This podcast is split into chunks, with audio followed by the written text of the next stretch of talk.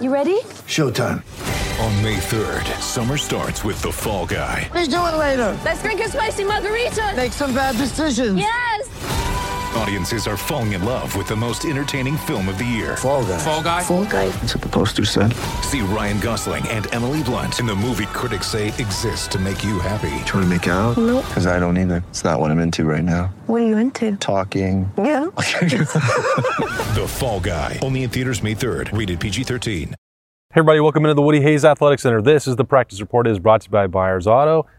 Ohio State's playing Penn State. They have the logo correct. They actually properly identified their opponent this week, and that's easier said than done for some people heading into Saturday night in the horseshoe. That's Spencer Holbrook, Tim May, and Zach Carpenter. I'm Austin Ward. Uh, somebody probably needs to tell James Franklin that the Illinois game is over, Zach. Yeah, I was really going to bank on me being the one to say the joke and maybe the funny guy gets kicked off kicked off the right start here, but I thought it was a jo- I thought it was a mistake by the reporter saying Illinois.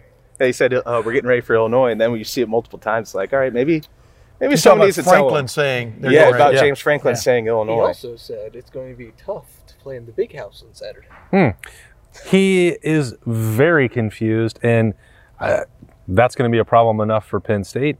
It's weird that Penn State's press conference sort of trumped a lot of what was happening inside that room over there as Ohio State uh, gets ready for Penn State uh, on Saturday night at seven thirty. Scarlet out in the horseshoe, but – Um, you know, he inadvertently also gave Ohio State some bulletin board material. Whether whether it was an accident or not, those statements will be up uh, in this room over here, the locker room, shortly. Yeah, absolutely. And uh, number two, I mean, is he mistaking Ryan Day for Brett Bielema? I mean, you know, I mean, where, where does it stop? You know what I mean? Uh, you can see the similarities. Exactly. There. You can see a lot of the similarities there, but, I, but y'all digressed for me. Uh, yeah, the bottom line is, I mean, this is appears to be Uh, maybe a football team in Penn State that's distracted. Definitely a head coach that's distracted, mm-hmm. uh, not on the beam. Let's put it that way. And and it's in stark contrast to this football team. You know, people can poo-poo the competition Ohio State's played the last several weeks, but there's no doubt that this team has been on a rise. And uh, it's it's really funny to see these two coming at each other. And maybe this one's kind of going like this, you know. Yeah, I think we all wish James Franklin a lot of luck at U S C next season.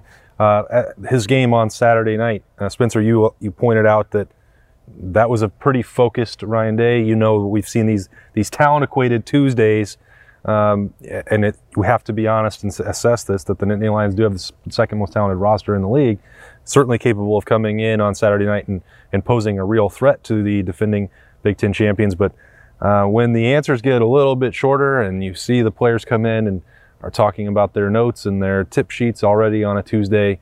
Uh, you know, Ohio State getting ready for one of those. A lot of times on Tuesday, Ryan Day, when, when he gets a question that makes him chuckle, he'll actually show a little emotion. And today, it's, it's straight faced. It's we're we're getting ready for Penn State. I think this is as focused as I've seen him all year, even including the Oregon game when when you thought they were really locked in. I think this is as focused as you could possibly be on a Tuesday. Like you said, it's still early in the week, and these guys are, like you said, talking about film and studying the opponent and, and who they're getting ready to go against, and they're locking in on what exactly they're supposed to do. Like, I wouldn't want to be facing this team on Saturday. They seem as as focused and ready to go uh, now as they would on Saturday afternoon, and I think that's only going to translate to good results. I'm, I'm excited to hear from them again on Wednesday because I think it'll even be turned up more, and they'll be even more focused because this team is, is on a mission. Yeah, I'm looking forward to finally writing that story about preparation, about this team being on the next level.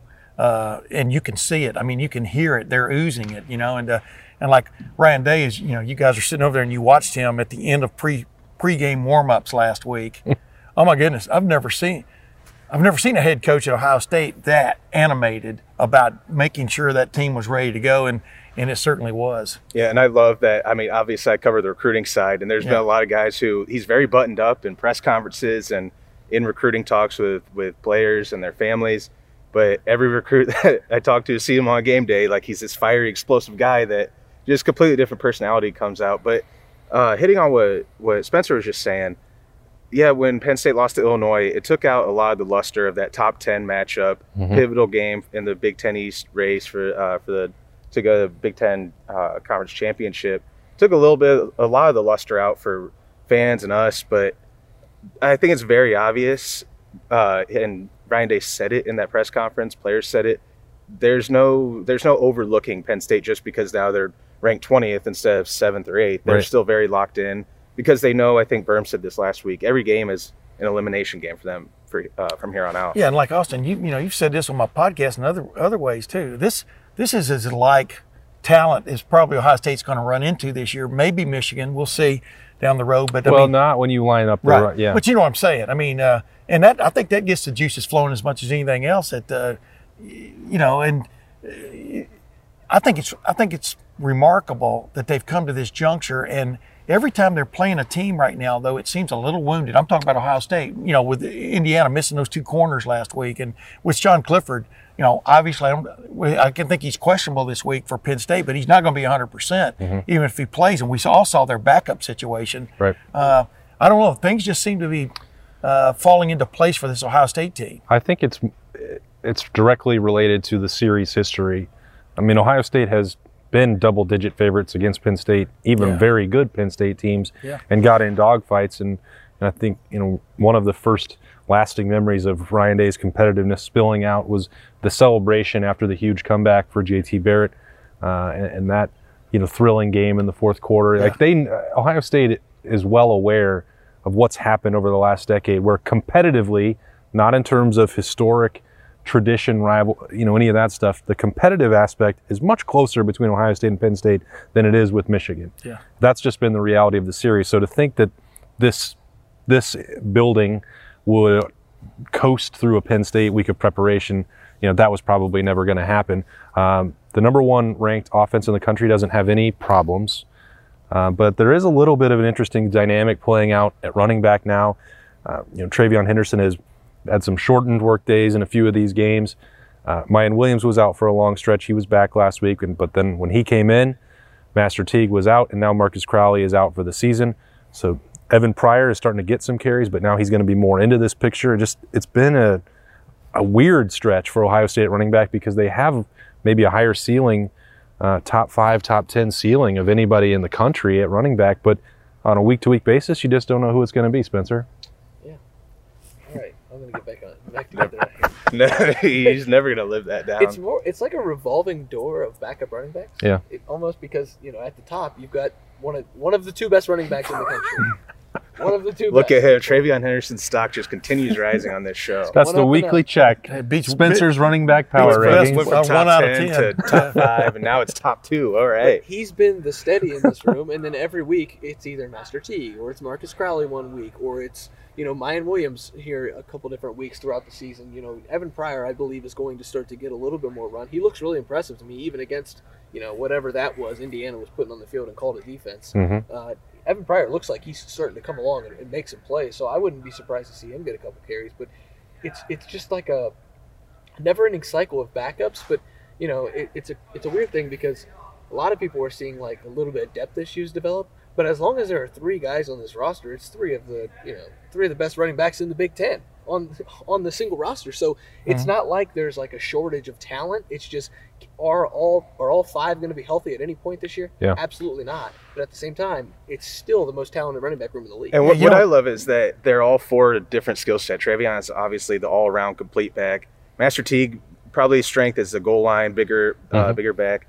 Miyan Williams, that bowling ball, the balance and all that. And then Evan Pryor's that home run home run threat if they wind up getting him in there. So they all kind of bring something different to the table to make it a well-rounded room, in my yep. opinion. Yeah, but, what, you know, I, I, I've been around this thing for a long time, and I look at this, the the running back room, almost like though I look at the, the wide receiver room.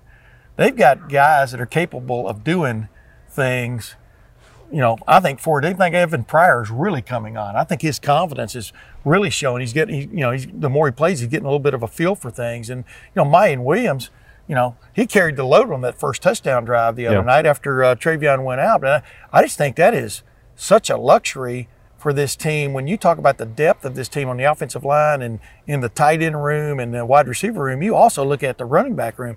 Because, but then you throw one of the top two running backs in the country out there. Uh, TreVeyon Henderson, and he just takes it to another level. And you know, I, I just I think it's I think Ryan Day and him are playing it the right way. I mean, why wear TreVeyon Henderson out? You know, oh yeah, even giving him twenty-five carries anyway. Even if you're up two touchdowns, like Why give him that carry on third and one when Miyan Williams can get the yards on third and one? Well, I'll tell you why. Because, because number one, he deserves it. You know, he deserves to get to showcase himself. But but you're right. I mean, uh, when it comes down to Michigan State, Michigan, Georgia, Alabama, Oklahoma, whoever you're going to see later on down the road, on that third down, that's when you give him the ball. Right now, you know, there's no reason getting him all battered and beaten because he's such a priceless commodity at running back. He's, you know, generational already as a freshman, and so the workload hasn't been there, but at the same time, why would it be there? They, they've been just destroying right. teams, and if you get a guy hurt when you're already up twenty-one points, you're going to scratch your head and say, why was he in the game? I think you're both right, but he's also only played seven games. Absolutely. And, you know, he didn't play at all last year, so we know what he's capable of, but I think it's remarkable the improvement we saw from some of the, you know, glimpses in training camp. Like, I, I keep talking about yeah. him just because he didn't look like someone who at this point we'd be talking about as a someone in the Heisman Trophy race who doesn't even have one hundred touches yet and somehow has fourteen touchdowns. I mean, it, it's crazy to just put all this together. So that, that part I think is well, Ohio State wants in. to balance yeah. keeping him healthy yeah. with the fact that he's still learning at a rapid rate. There's a lot that he hasn't done yet. Yeah, and back then, though, we weren't, you know, we had no idea how much they were going to use him early. You know, was he going to have to pay his dues, so to right. speak? You know, was Master Teague going to finally step up and take it, you know, by the – but but what we did see that back then, and I, I mentioned it as many times as I could, we saw that wiggle, man. Right. He is – and as Jeremy Rucker pointed out in the press conference today, this guy is different. He's special. And uh, he wasn't putting anybody else down, but uh, those guys get to see it every day. And I think this was inevitable –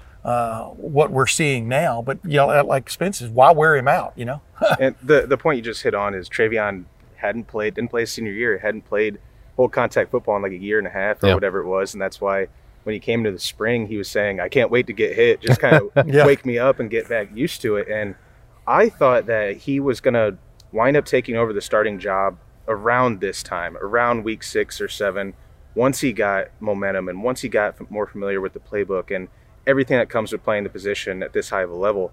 I did not see Heisman Trophy favorite at this stage of his career. I thought maybe potentially next year, but I think that show that kind of shows just how special he is. He doesn't even have one hundred touches yet. And he's gonna he's four touchdowns away from setting from breaking uh, Maurice Claret's freshman touchdown record. He's five away from breaking it, four away from breaking it. No, you're exactly right. He, he's at ninety-five touches. He but, might uh, break uh, it in the next five touches. But, Who knows? Dude, Math is very important to this yeah. show. Yeah, clearly. I don't want to get too deep into that, but, I mean, C J. Stroud is the Heisman Trophy candidate from this football team right now.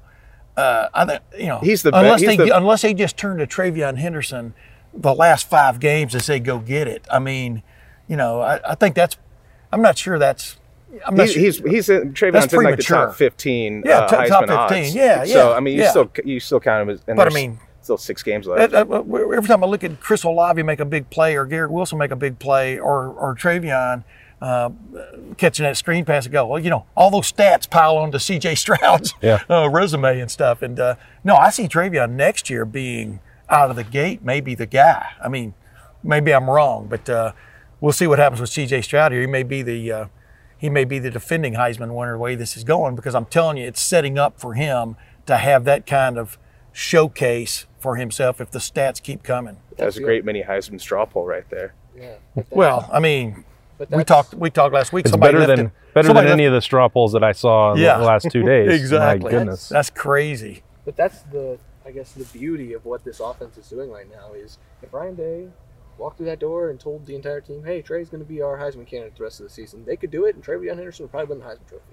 If he says, you know, hey, we want... That'd be really weird if he did that, Spencer. Yeah, I know, but what, I'm saying, what I'm saying is he, they could pick a guy yeah, and, I know. and ride him and have him win the win the Heisman Trophy and probably still make the college football playoff. This offense is that kind of good. That's what we and, talked about. If they want to line up and run the ball at Penn State like Illinois did with great success... Right.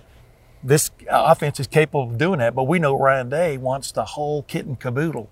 And, and that's why maybe there's not a Heisman Trophy winner in, in you know in the Woody Hayes Athletic Center from Ryan Day's tenure so far, because Justin Fields could have won it if he wanted to, but they rode the running game of J K. Dobbins in twenty nineteen. You know, this year you're going to have that balance of one of the two best running backs in the country, one of the two best running backs in the country, and C J. Stroud, who is just putting the ball in immaculate places right now. Yeah. And so you've got that... that great balance, and it, it's it's impossible And that, that's been one of the arguments against Ohio State's offense, is because it's so balanced and so dangerous at every position, that how do you have just – how do you put a Heisman Trophy candidacy on one particular player? But because the quarterback has to make it all happen, and yeah. C J. Stroud has done that. We'll see if he can do it again on Saturday night, prime time showcase.